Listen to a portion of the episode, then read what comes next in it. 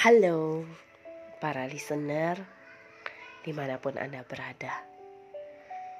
Pernahkah kamu mengalami namanya dibully sehingga kamu insecure dengan diri kamu? Dulu waktu kecil saya baru menyadari di saat sekarang. Namun bersyukur ya, Tuhan memberikan saya kemampuan berbicara yang mengubah hidup saya menjadi percaya diri. Lanjut waktu kecil, ternyata di saat keluarga besar sering ngeledek saya dengan candaan gemuk, gembol, segala macam. Itu berpengaruh, berpengaruh terhadap alam bawah sadar saya sebagai anak kecil.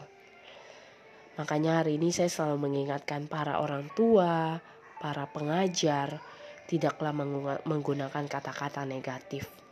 Bodoh amat sih lu. Bego banget sih lo, itu berpengaruh yang akan dibawa sampai anak itu besar. Saya menyadari itu saat saya remaja, saya merasa minder, saya tidak berani lihat orang, saya tidak berani berbicara di depan banyak orang. Banyak orang berkata, kenapa hari ini Fitri ini bisa seperti ini, Fitri ini bisa pede, segala macam. Itu proses. Dan bagaimana saya keluar dari keadaan langka ini untuk saya berani percaya diri.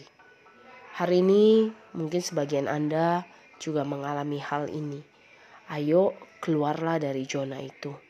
Percaya Anda tidak seperti itu. Anda jauh lebih baik dari apa yang orang katakan. Ingat, hidup ini adalah hidup kamu. Dan kamu yang mengetahuinya dan Sang Pencipta yang memberikan.